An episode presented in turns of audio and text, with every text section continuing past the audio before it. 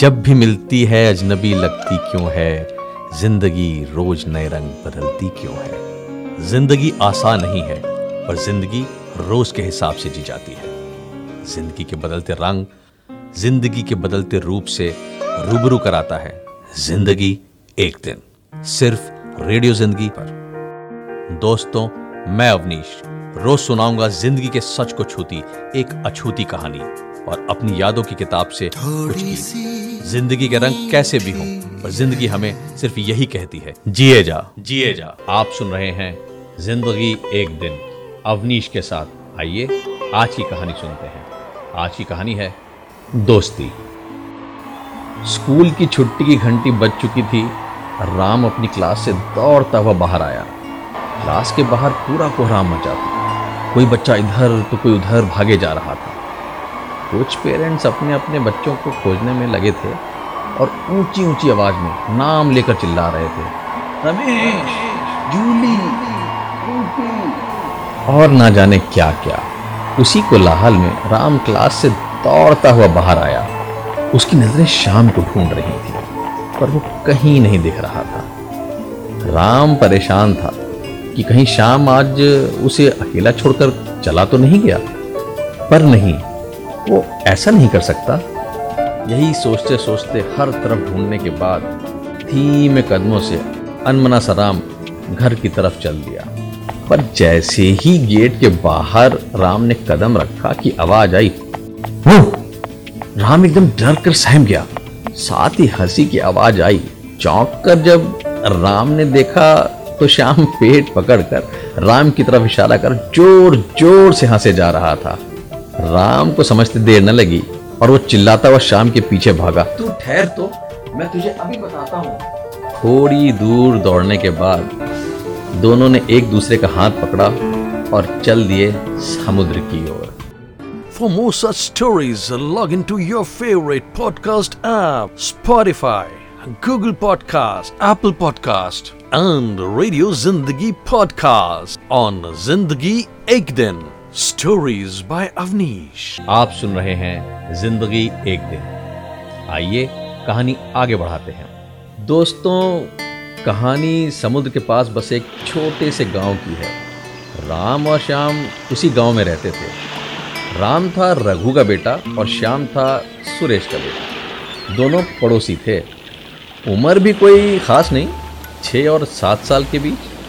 पर दोस्ती दोस्ती तो इतनी गहरी कि शोले के जय वीर को भी मात कर दे। स्कूल से लौटते समय दोनों सीधे समुद्र के किनारे जाते और खेलने में मशगूल हो जाते। और जब तक माँ की डांट ना पड़ती, घर नहीं जाते थे। घर जाते तो पढ़ाई तो एक किनारे, बस टेलीविज़न पर कार्टून और पिक्चर।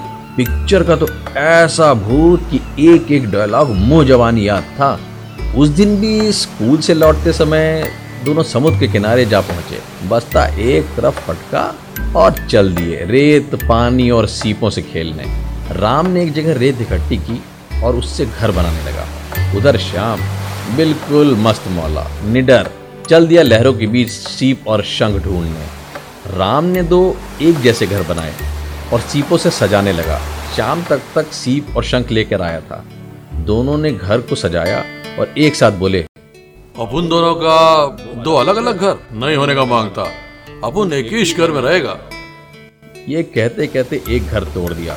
फिर दोनों हँसते हँसते वहीं पर एक दूसरे का हाथ पकड़कर लेट गए। श्याम ने दोनों के हाथों पर खूब सारी रेत डालकर दो आपस में जुड़े हाथ बनाए और बोला बिड़ुल ये दोस्ती अपन कभी नहीं छोड़ेगा।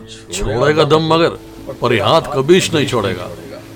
यूँ ही लेटे लेटे दोनों को नींद आ गई और सो गए। शाम होने लगी थी, घर पर भी सब परेशान थे और ढूंढाई शुरू हो गई थी।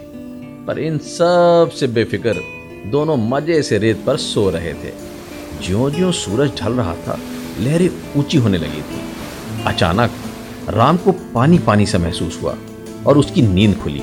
उसने देखा पानी काफ़ी चढ़ाया था। शाम अभी भी उसका हाथ थामे सो रहा था। पर तभी एक काफ़ी तेज और बड़ी लहर आई और दोनों को समुद्र की तरफ़ खींचने लगी। राम श्याम का हाथ मजबूती से पकड़ा हुआ था। लहर का बहाव बहुत तेज था और दोनों समुद्र के बीचों बीच खींचे जा रहे थे। शाम भी जग गया था और चीख रहा था, बचाओ बचाओ। राम उसे हिम्मत दे रहा था। दोस्त, मैं तुझे कुछ नहीं होने दूँगा। पर अचानक राम एक पत्थर से टकरा जाता है और शाम का हाथ उसे छूट जाता है। चोट के कारण राम को बेहोशी छा रही थी और धुंधलाती आँखों से वो देख रहा था कि शाम उसका प्यारा दोस्त, लहरों के साथ समुद्र में खिंचा जा रहा है। बेहोश होने से पहले उसे याद है कि शाम चिल्ला रहा था और आखिर में शाम का एक हाथ दिखाई दिया और फिर सब कुछ धुंधला हो जाता है। आप सुन रहे हैं दोस्ती, ज़िंदगी एक दिन में अवनीश के साथ। आइए, कहानी आगे बढ़ाते हैं। राम को अचानक लगता है कि उसके कोई सीने पर कस कस के मार रहा है और अचानक उसके मुँह से खूब सारा पानी निकलता है। आवाज़ आती है।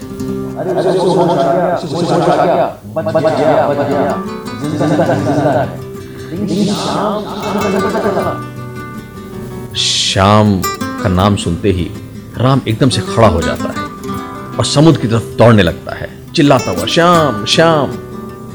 राम का बाप रघु दौड़कर राम को पकड़ लेता है और सीने से लगा लेता है। बेटा बेटा, माँ भी रोते हुए आ जाती है और गोद में ले लेती है। कनखियों से राम देखता है कि शाम का पूरा परिवार बिलख बिलख कर रो रहा है। शाम के पिताजी सिर पर हाथ रख कर बैठे हैं और रोए जा रहे हैं। कुछ नावें समुद्र में शाम को ढूँढने निकल चुकी थी। राम के पिताजी भी शाम को ढूंढ रहे थे। पूरा गाँव वहीं पर इकट्ठा था। रात काफ़ी हो चुकी थी। कोई फ़ायदा नहीं था। शाम नहीं मिला। अगले दिन सुबह भी काफ़ी ढूंढा गया, पर शाम फिर भी नहीं मिला। इधर राम को बहुत गुस्सा आ रहा था। राम सारी बातें याद कर रहा था। गुस्से में पैर पटकता समुद्र के किनारे आकर खड़ा हो जाता है। वहीं पड़े पत्थर उठाकर समुद्र को मारने लगता है। तुम बहुत गंदे हो, बहुत गंदे। मेरा दोस्त, मेरा प्यारा दोस्त भोला सा राम पत्थर फेंके जा रहा था और रोए जा रहा था। उधर समुद्र की लहरें आती और राम के पैरों से टकराकर वापस चली जाती। फिर आती और टकरा कर वापस चली जाती। जब कई बार लहरें टकरा कर चली गईं तो गुस्से से भरा भोला सा राम आँखों में आँसू लिए लहरों से बोल पड़ता है तुम चाहे जितनी बार मेरा पाँव पकड़ो पर मैं तुम्हें कभी माफ़ नहीं करूँगा।